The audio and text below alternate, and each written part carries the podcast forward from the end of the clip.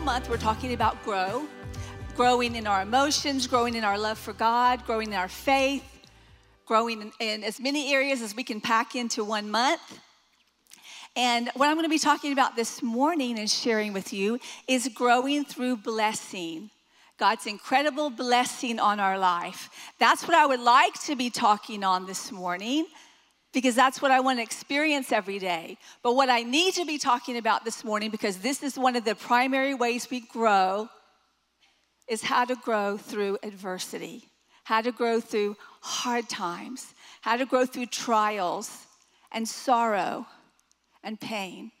And as much as I would love to stand up here and say, we grow the most when we walk fully in God's favor. We grow the most when we're experiencing a season of God's blessing in our life. We grow the most when we have no worries and no troubles. But you know, that's not how it works. We're going to get comfort and instruction from the word this morning. I was reading something not long ago, and it said, if you want to mess with your theology, of course, meaning if you want to mess with what you know to be true about the nature of God and the ways of God, read your Bible. And at first, I started chuckling. I thought, that's really funny. But then it struck me how true and how powerful it is. And I realized over time, as time goes on, that there are things that I have thought to be true about God or things I didn't want to believe to be true about God that I had to force myself to look at what the Bible actually says in certain areas because we're all raised with, with imperfect people and imperfect pastors, and we all get bits and pieces of things. Sometimes what we're left with is not a very complete picture of who God is. But I want to just bring a strand of truth this morning about how we grow through adversity. Now, we are only, what, six weeks into this month? Excuse me. And how many of you, now if you're a visitor, please don't feel like you have to raise your hand, but the rest of us are family and we're pretty comfortable with each other. We make y'all do all kinds of stuff around here. So raising our hands is just a small part. But how many of you, since this year started six weeks ago, feel like you have life has just come crashing through your front door, something you didn't see coming, or something that you're starting to reap the consequence of, or something that you can't even put into words fully. How many of you could say with me that life has not gone as we expected so quickly in the year? Could you raise your hands? If you look around, well, maybe you don't want to look around, but most of our hands are up, mine included, because I, even though I want to believe that the way that I grow is to, to never have a problem or trouble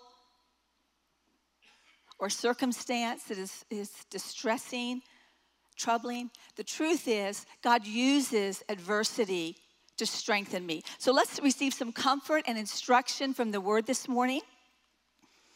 When you go through deep waters, so it says not if, but when, when you go through deep waters, I will be with you. When you go through rivers of difficulty, some of you are swimming in a river of difficulty this morning. You will not drown. When you walk through the fire of oppression, and oppression here can mean either uh, mental anguish or it can mean cruel injustice. If you're walking through a situation that you have been cruelly used, you have been, something has been done to you that was unjust. If you're right in the middle of that situation right now, God's word to you is you will not be burned up. You will not be burned up. This will not overcome you, overtake you. The flames will not consume you. Would you receive that word this morning? If, we, if you hear nothing else than this verse, will you receive that from the Lord this morning? Can I hear an amen? All right, let's go to the New Testament, please. Dear brothers and sisters, when troubles of any kind come your way, now this includes what kind of trouble? any kind of trouble. The trouble you see coming a mile away, I knew that was going to come back to bite me in the rear. I just knew it. the trouble you never saw coming that sideswiped you. You're like, I didn't know that was going to happen. I don't know what, what's going on. What's happening to me? It says when you go through any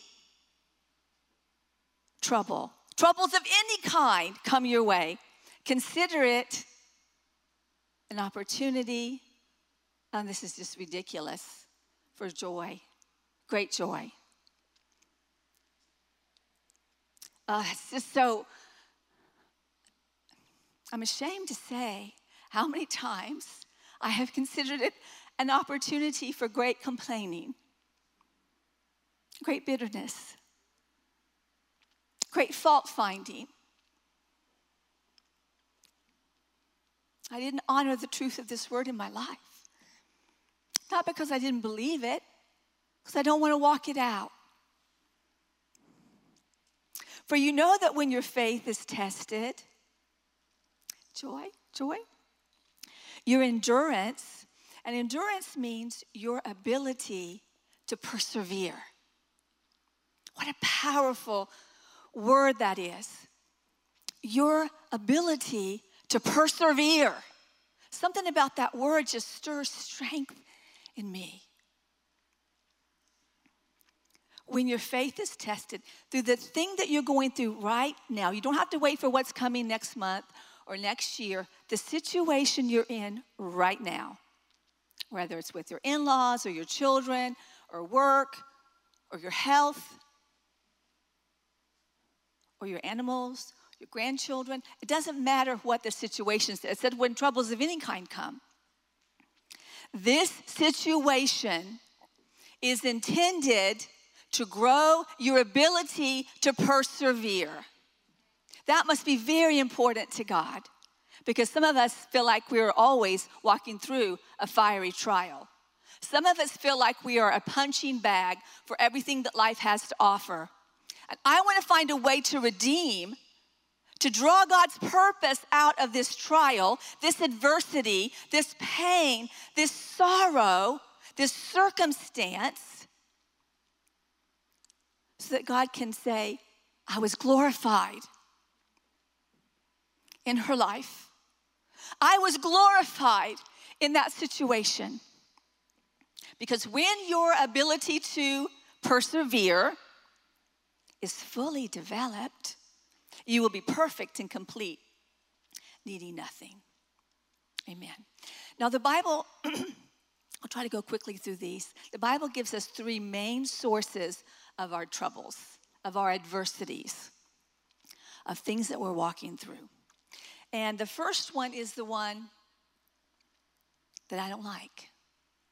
This is the hardest one for me to, to, to hear, to believe, and to try to wrestle through the implications of this verse, these verses. But the, one of the first things that the Bible teaches is that God allows adversity into our life. And this so messes with my theology because I was raised and believe, and it's true, that God is a good father, that He has good things for His children, that He'll make everything turn out for our good according to His purpose. I had a father that was a good father. So nothing in my life led me to believe that God isn't good. And so I know that even though we're going to read some verses that might seem to say God allows and sometimes purposes adversity for us, I must believe that God is good and that God can be trusted right in the middle of this terrible, stinking mess I find myself in. Now, Jesus was walking along with his disciples, and he saw a man that was blind since he was born. He had a disability. And so Jesus takes this opportunity to stop and uses this moment for God's purpose. So the disciples say, Rabbi, why was this man born blind? Was it because of his own sins or his parents' sins? Now you can see their theology is a little messed up too. Because they believed that all illness, all disability, any deformity, anything that's out of the normal is a sign of God's judgment, God's anger, God's wrath. So they're just asking the natural question who, whose sin is it? Was it his sin or his parents' sin? Why is this man like this? What, what is your judgment coming upon him for? Jesus doesn't answer that question like so many times. You ask him a question and he answers something that seems like it has absolutely nothing to do with what you've just asked. Because Jesus says this it was not because of his sins or his parents' sins. This happened so the power of God could be seen in him. What?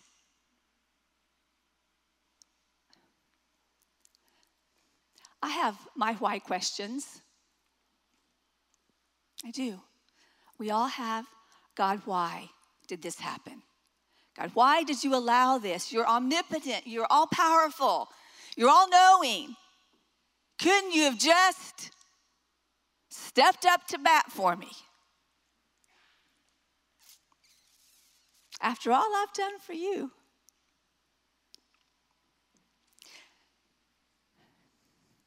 Jesus didn't answer the question about what caused his blindness. Jesus goes right to the direct, to the root, the purpose of it. And he gave an answer saying there was a purpose for this man to have this disability. There is a purpose, and that's what we're going to see God's purpose come forth. That's hard for me to take. The explanation for the man's blindness wasn't a past reason wasn't something he had done wrong, but it was for a future purpose that God had for this man. A future purpose for God's glory to be shown. And I know that sometimes when, the, when we're in the middle of a, of a difficult time, that's very little comfort. But it shouldn't be. It should give us great comfort just let me just pull this thread for just a moment, if you'll allow me. You will never meet a person for whom God doesn't have a purpose. You will never meet a child that was not created by God's hand and for his purpose. Here at Northwest, God is stirring our hearts to not only work with generations as it's always been our, our, our desire to do. But he's stirring in our hearts to work with children that have what we consider disabilities of all kinds, deformities of some kinds. What the world says is a disability. But I, want to, I am here to tell you God has a purpose for that child's life. And God has given that child to the parents that will draw that purpose out because that purpose is to glorify God. And God will be glorified in that situation if we as parents and grandparents and children and people of this church will seek his purpose in all things. God has never created someone, anyone, without a purpose. And you, my friend, have a purpose from God. And whatever you're going through, I, whatever the situation, the painful, the betrayal, the blind side, that, well, it was really my sin that caused this. Whatever it is, God wants to be glorified through it. Let me move on. The second source of adversity, we, we, this is the one that we know fine well. It's our sin, our own sin, or the sin of someone else. And remember, when you are being tempted, do not say, God is tempting me. God is never tempted to do wrong. And never means never, not one time, never. And He never tempts anyone else. Temptation comes from your own desires things that you want, that are buried or not so buried, enticing us, dragging us away. These desires give birth to sinful actions. And when sin is allowed to grow, it gives birth to death. Our sin causes adversity. Our sin causes trouble. Our own sin causes our loss of self esteem. Our own sin causes our shame. Our own sin causes our guilt and the adversities that come into our life. The third, we all know, we could have, we could have named this one, that's Satan, our adversary.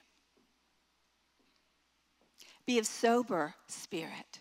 That means pay attention. Be on the alert. Your adversary, the devil, prowls around like a roaring lion, seeking someone to devour, but resist him. It's easier said than done, right? I can say resist, and then in the process of resisting, I'm like, whoa, weevils wobble, but they don't fall down. Firm in your faith, knowing that the same experiences of suffering are being accomplished by your brothers who are in the world. Know, we're to take comfort in the fact that others are suffering like us. Peter, the Apostle Peter is reminding us here that our enemy wants to take us out through the adversity that comes to our life, through the pain that happens in our life, through the trouble that befalls us through our fault or through someone else. And we get caught up in the why, God? Why did you let this happen? Why? Why? And I've seen people whose faith is shipwrecked because they can't get past the question of why did God allow this to happen? Why is this happening to me? Why is this happening to my family? Why is this going on, God? And their faith is shipwrecked. Their trust is shattered. Doubts come in. But let me say, more important than the source of adversity is how we respond to adversity. I was thinking, um, as I was getting ready for this, I was thinking about Jesus. And I'm going to have another example of him in a few moments. But, you know, when we try to figure this out, sometimes it's like, well, what if this is God's will that I'm going through this? And, or I don't want to bind it if it's, if it's God's doing. And what if it's Satan? And, the, the, easiest one to figure out is when it's a consequence of our own sin. Am I right on that? At least in my life, it is. I can, I can connect the dots very easily, but it kind of gets murky if it's not that. So I looked to Jesus and I, I, I looked at what he, how he responded when he went through adversity, specifically the adversity in his final days. And as we all know, he was brutally tortured as the scriptures teach us, and historical documents also reveal. He was crucified, he was buried. And so you think, well, who, who was responsible for that? Was that sin? Was that God? Was that Satan? And in each instance, we can trace that thread back to another part of God's plan. But what's important is how Christ responded to that adversity. His response to his Father's will is what paved the way for salvation for me and for you and all of mankind. His response. So it wasn't so much about, although we know he said, Lord, if it's if it's possible, I don't want to go through this trial. But you know what? If you lead me to it, it's your will and I'm going to go through it. His response I think about the two different responses in the book of Job, which we're not going to go to. It's way too long and way too complicated for right now. But there are two responses that stand out to me right away. Job's wife, much to my embarrassment, got tired of putting up with the, ad, the, the trials that Job was going through, and she just said, Oh, just curse God and die already. Let's just get, let's just get it over. Just curse him God will strike you dead and let's be done with it.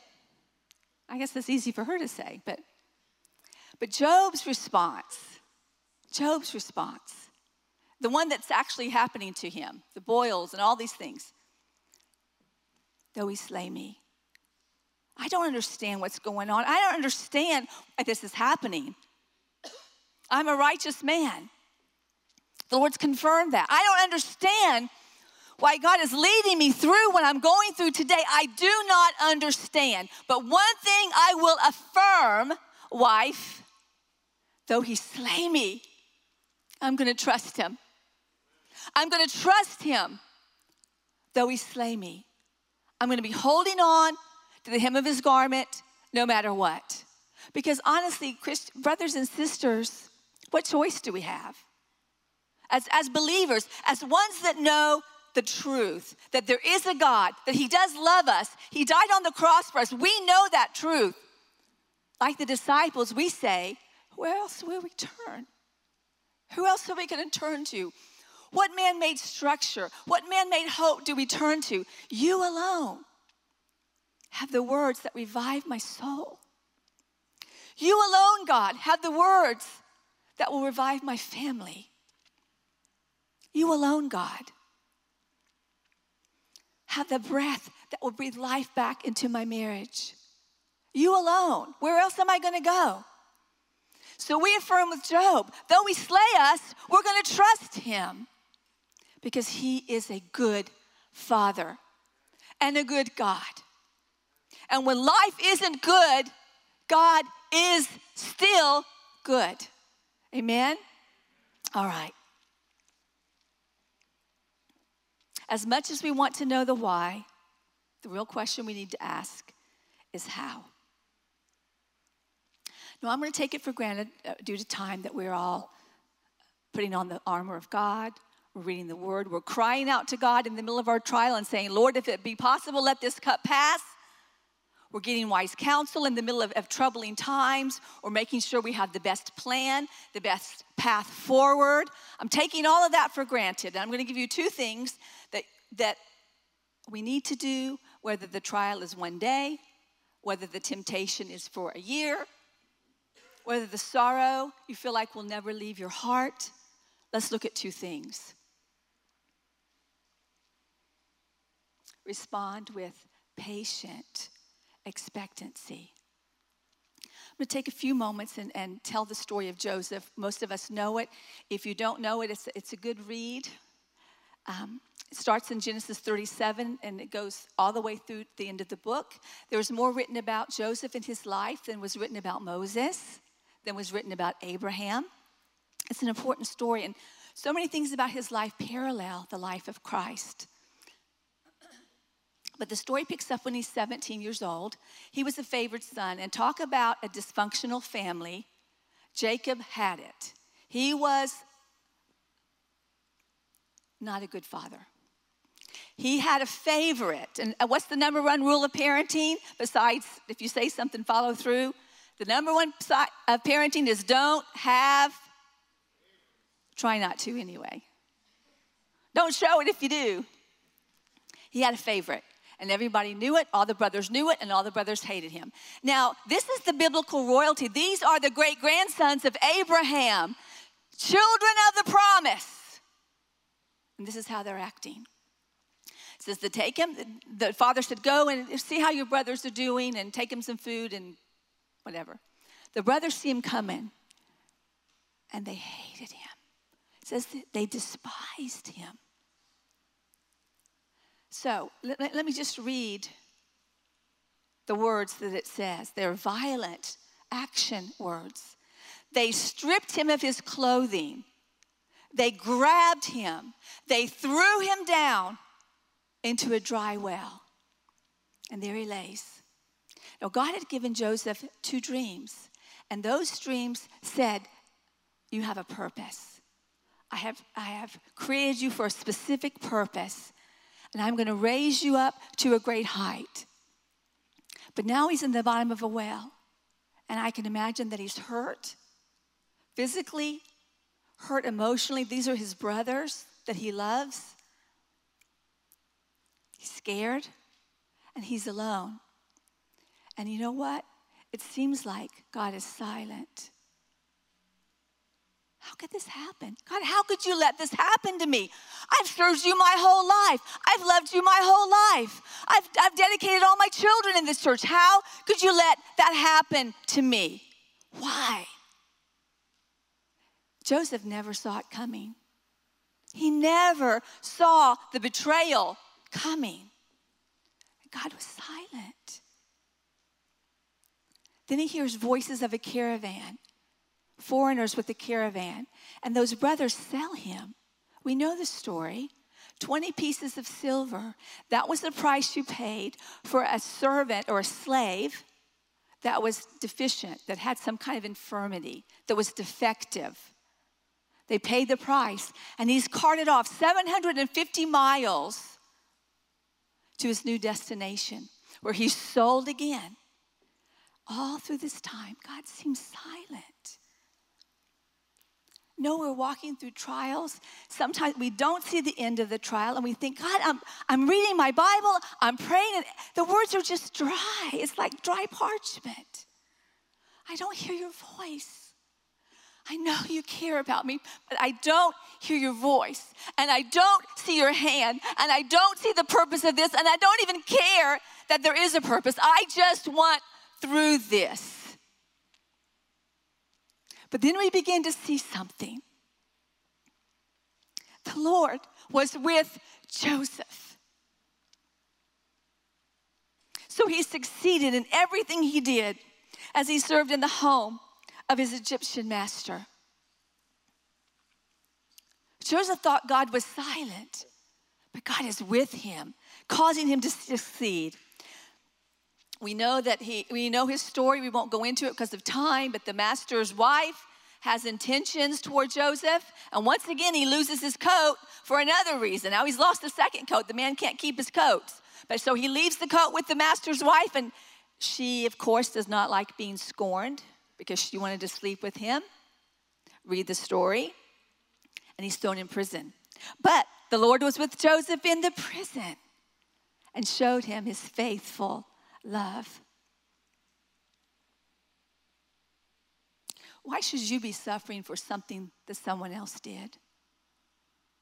Why is somebody else's mistake, somebody else's sin, someone else's error, and you're walking through the trial? You're walking through the suffering. But we begin to see what's happening as we continue to read Joseph's story. Please say this with me. Read this with me if you can see it. God may be, but He is not. God may be, but He is not. He is working in your situation. He is working through your trial. Oh, hear me. Hear me, sisters. Hear me, brothers. God is not still on your behalf. He is mighty, the Bible says, mighty to save. He is a mighty conqueror and He is working on your behalf. And we must trust Him. No matter the duration of the trial, no matter the severity of the trial, that doesn't limit God's work in our life. He is not still, His arm is not short. He is working right now behind the scenes on your behalf because He wants His purpose to be fulfilled and He wants to use you and He wants to use me because we were created with purpose. And sometimes it takes adversity for God's glory to be seen in our life. Amen. All right. Respond with gratitude. I'm going to close with this one um, illustration. I was thinking, I've been thinking about Jesus' last days when I was preparing this. So we know that he wants his sons and daughters to be expecting him to move and to be patient while we wait. But he also expects children that bear his DNA, children that bear his seed of the Holy Spirit, to be grateful in all circumstances and all situations. So I was thinking again about Jesus and what he went through. And we know that he was fully God, and we know that he was fully man. And look what I discovered. On the night when he was betrayed, now remember, Jesus knew what was coming. He knew the torture.